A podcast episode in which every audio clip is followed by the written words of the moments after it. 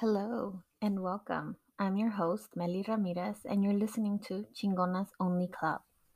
Welcome to episode one of the show. I'm excited to share this podcast with you all as it has been a labor of love for a long time, and now it's finally coming to fruition. But of course, this has been many years in the making, and I would not be here today without the Chingona in my life. So, this episode is dedicated to my mom, and this is our story, or at least part of it. In a small Mexican pueblo called Tlatepeche in Metztitlan Hidalgo, a 16 year old girl gets pregnant by her boyfriend, sending her parents and his family into complete outrage. Raised in a typical Mexican and Catholic household, what she has done is unforgivable and she is beaten and thrown out of her own home. She is forced to live with her boyfriend's family, who does not hide their disdain towards her. Due to the unwritten rules of classism and discrimination towards her indigenous features, she becomes a charity case. And even after she marries him, she is a charity case nonetheless. A step down, as some would say, from the fair skinned, green eyed family that he came from. Nine months later, on May 8th, the young girl is now a mother, my mother. One year later, at almost 18, she gives birth to my brother. Condemned to a life of suffering and handouts as the shame of both families, and with her new husband on his way to the United States in search of the American dream, she decides that she cannot stay behind and allow her children to grow up in a place and be treated with the same disdain that she has suffered. She knows that with only a sixth grade education, having her family disown her, and her husband's family never accepting her, her children have no chance at life, and therefore she has to make one for them. She traveled against her husband's wishes to the United States and without knowledge, crossing through the desert and a river with an 18 month old strapped to her back and a five month old baby in her arms. Miraculously, they all make it to Los Angeles in 1988 in search of my father so that they can raise their children together in the land of so called dreams and opportunity. And it sounds perfect, but as life would have it, there was nothing but pain and anguish waiting for my mom when she arrived. I was about four years old when I remember what looked like my mother's lifeless body lying on the filthy floor of a single apartment it was located at the corner of Garland Avenue and 7th Street. She wasn't moving, but I could hear her struggling to breathe as my father kicked her in the back. All I could do was hold my little brother, who was crying at the time. I needed him to stop making noise. My father didn't like my brother.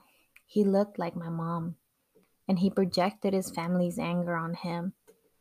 I needed my brother to stop crying before my dad turned his rage on him. He was too small, just a tiny little boy who always was in his mother's arms. Somehow, my mom knew that he needed more protection than I did. I remember the blood coming out of my mom's nose, and my dad was not letting up this time. So I put my little brother in the closet and I ran out of the apartment down the hallway that smelled of cigarettes and urine, and knocked on the first door that I recognized. When the woman who lived there and had occasionally babysat us opened the door, she already knew why I was there. Everyone knew. My mom's beatings were a regular thing, and the walls were thin, but people mind their own business in places like that. She asked me in Spanish, ¿Qué quieres? What do you want? Sounding harsher than she probably meant because she immediately asked me if my little brother was in the apartment. I said yes, and I asked to use her phone. She just moved aside, and I knew to call 911. At four years old, I didn't even know what to say to them. The moment they answered the phone, I started to cry, and all I could say was, Come help us. My mom is dying. I don't remember if the woman took the phone and gave them an address because I didn't know it. I just remember crying into the phone, The police arrived after what felt like an eternity, and by then my mom was laying in the bottom bunk where she slept with my little brother every day. Unable to move, the floor was stained with her blood, and my little brother was still hiding in the closet where I left him because it was the only other door in the apartment. The bathroom was actually shared by the entire floor, and it was located outside in the hallway. I was standing in the hallway when they took my dad away. He was crying, and he wouldn't look at me. And as much as I knew how much he hurt us, his tears broke my heart. His tears broke my heart my entire life because I loved him. You see, I look like my dad, and he never raised his voice at me. He loved me. At least I thought he did. I could never reconcile how the father I loved so deeply could turn into a violent and unstable man in the blink of an eye. The police told my mom that they could not hold him long and to find another place to live for her own safety, as if she had anyone else in the world besides her babies. Could they not see the shit apartment we lived in? Not see that there was no other place? They left us there in that shattered apartment to pick up the pieces. I mean, I guess there was nothing else to be done. We all cried that night, and the next morning, bruised and hurt, and tired, my mom went to work. She sold frutas and sometimes hot dogs in front of the LA County Courthouse. When she didn't have a babysitter, she would put my little brother in a crate on her fruit cart and she would walk to the courthouse selling fruit together.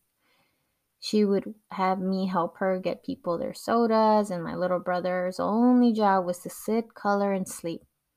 Occasionally, we would play together. This was our routine. But since we had a difficult night, to say the least, my mom asked the same neighbor that let us use her phone to watch us for the day. I still get angry sometimes because she left us there. Little did she know that my dad would come home, pick us up, and take us with him. By the time she got home, we were gone. Not just gone, we were on a plane ride back to Mexico back to the pueblo. You see, the easiest and most effective way to hurt a mother is to take her children. It'll break you, physically and emotionally bring you to your knees. And my dad knew this. So he did just that. He took us from her to Mexico, knowing she could never call the police. Not wanting to potentially hurt us, she just cried herself to sleep for days. My dad was not cut out for fatherhood. That was not his intent. He arrived in Mexico with two small children, got completely drunk for a few days with his brothers, and then he took us to my maternal grandparents' house and left us there. With a small suitcase, no money, no explanation, and no remorse. He dumped us like an old belonging or toys you have no further use for with people who never wanted us to exist in the first place. He returned to the US without us, illegally, of course. And without any regret for what he had done, his only concerns were drinking, women, and drugs. Still, my mom was his property, and she felt bound to him. Regardless of his flaws, she had already brought shame to her family by getting pregnant out of wedlock as a teenage mother, she couldn't also divorce him. And as much as my mom wanted to come home and get us in Mexico, she had to be logical. She didn't have enough money to bring us all back.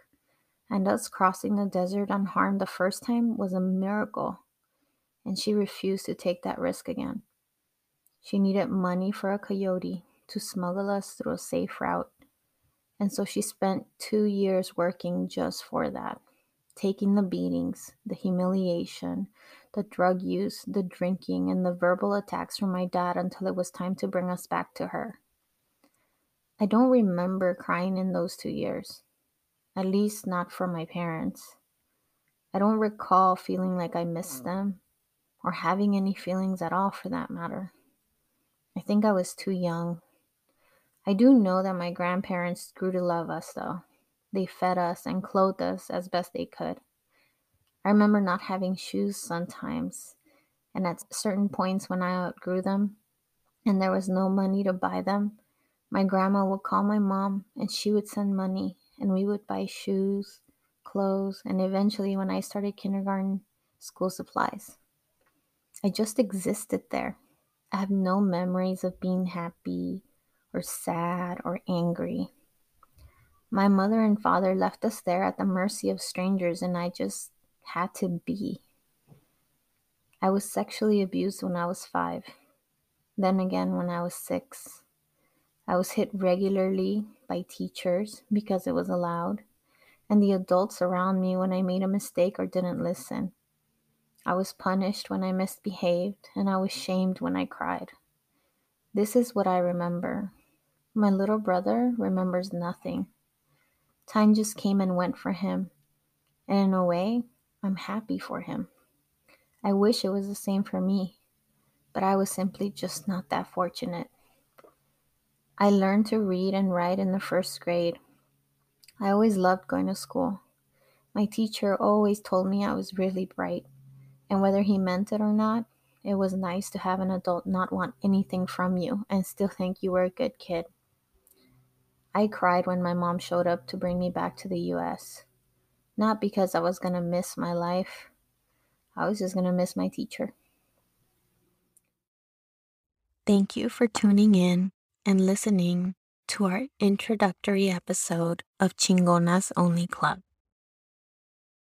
I hope that you can see that this is a very personal project. And I'm so glad and thankful that I get to share it with you all. If you enjoyed the teaser episode, I hope that you subscribe to Chingonas Only Club so that you don't miss any episodes that follow. Also, don't forget to review the show. If you want to keep up with all the Chingonas Only Club latest information and find ways where you can assist the show, please follow us on Instagram at Chingonas Only Club. Thank you so much again for taking the time to listen to this podcast, and I hope that you have a wonderful rest of your day. Adios.